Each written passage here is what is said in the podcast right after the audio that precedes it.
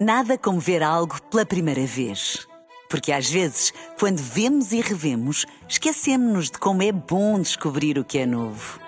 Agora imagine que viu o mundo sempre como se fosse a primeira vez. Zais. Veja como se fosse a primeira vez. 4 horas, 3 horas nos Açores. Na rádio, no digital, em podcast.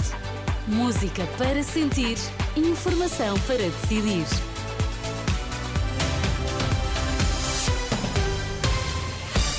Notícias na Renascença destaques a esta hora.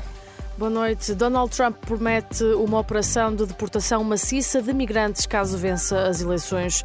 Braga e Sporting defrontam-se hoje as antevisões dos treinadores para ouvir nesta edição.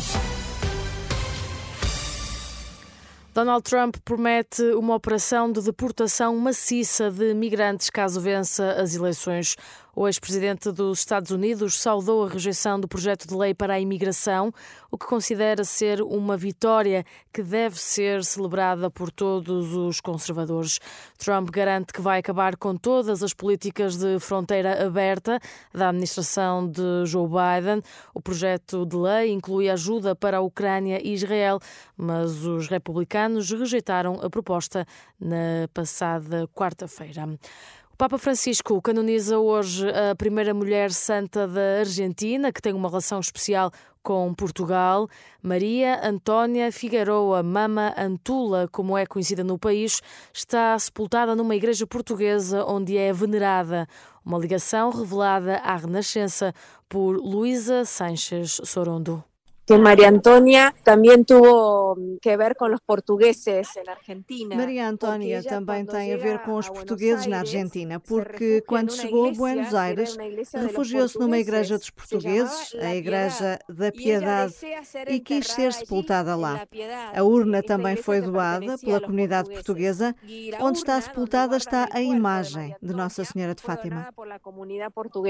Onde está enterrada está a Virgem de Fátima, Luísa Sanches Sorondo, em declarações à jornalista Ângela Roque.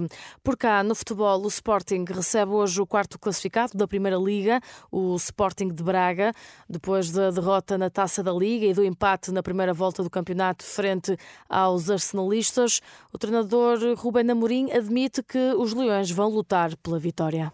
Na primeira volta em Braga jogou o Horta, o André muito, muito por fora. O Motinho não fez isso. Eu acho que eles olham para as imagens e pode haver ali alguma situação de, de ir buscar a bola mais fora. Preparámos essas situações todas. Não vou estar a dizer aqui tudo, uh, mas da mesma forma que, que, nós preparámos isso, de certeza que o Braga preparou aquilo que nós fizemos de, na, de bem na taça da Liga e, e será um jogo mais complicado, uh, a meu ver. Uh, volto a dizer, o, o importante é que tenha um resultado diferente. Do lado do Braga, Artur Jorge defende que a equipa tem de ser a melhor versão porque espera um adversário forte. Teremos que ser eh, uma, uma versão do Sporting Braga, a nossa melhor versão para conseguirmos ser, ser competitivos, discutir o resultado e, um, e tentar ganhar, porque é esse de facto aquilo que é os objetivos que temos sempre e este não fugirá à regra, sabendo sempre que temos pela frente um adversário de grande qualidade, de, muita valia, não só individual, mas também coletiva, e portanto teremos de ser uma equipa, um Braga muito forte para poder contrariar este Sporting. Declarações do técnico do Sporting de Braga. O jogo de Alvalade está marcado para as seis da tarde. Depois, às oito e meia da noite, Vitória de Guimarães e Benfica defrontam-se. São dois encontros com relato aqui na Renascença e acompanhamento ao minuto em rr.pt. Nada como ver algo pela primeira vez. Porque às vezes, quando vemos e revemos, esquecemos-nos de como é bom descobrir o que é novo. Agora imagine que viu o mundo sempre como se fosse a primeira vez. Zais. Veja como se fosse a primeira vez.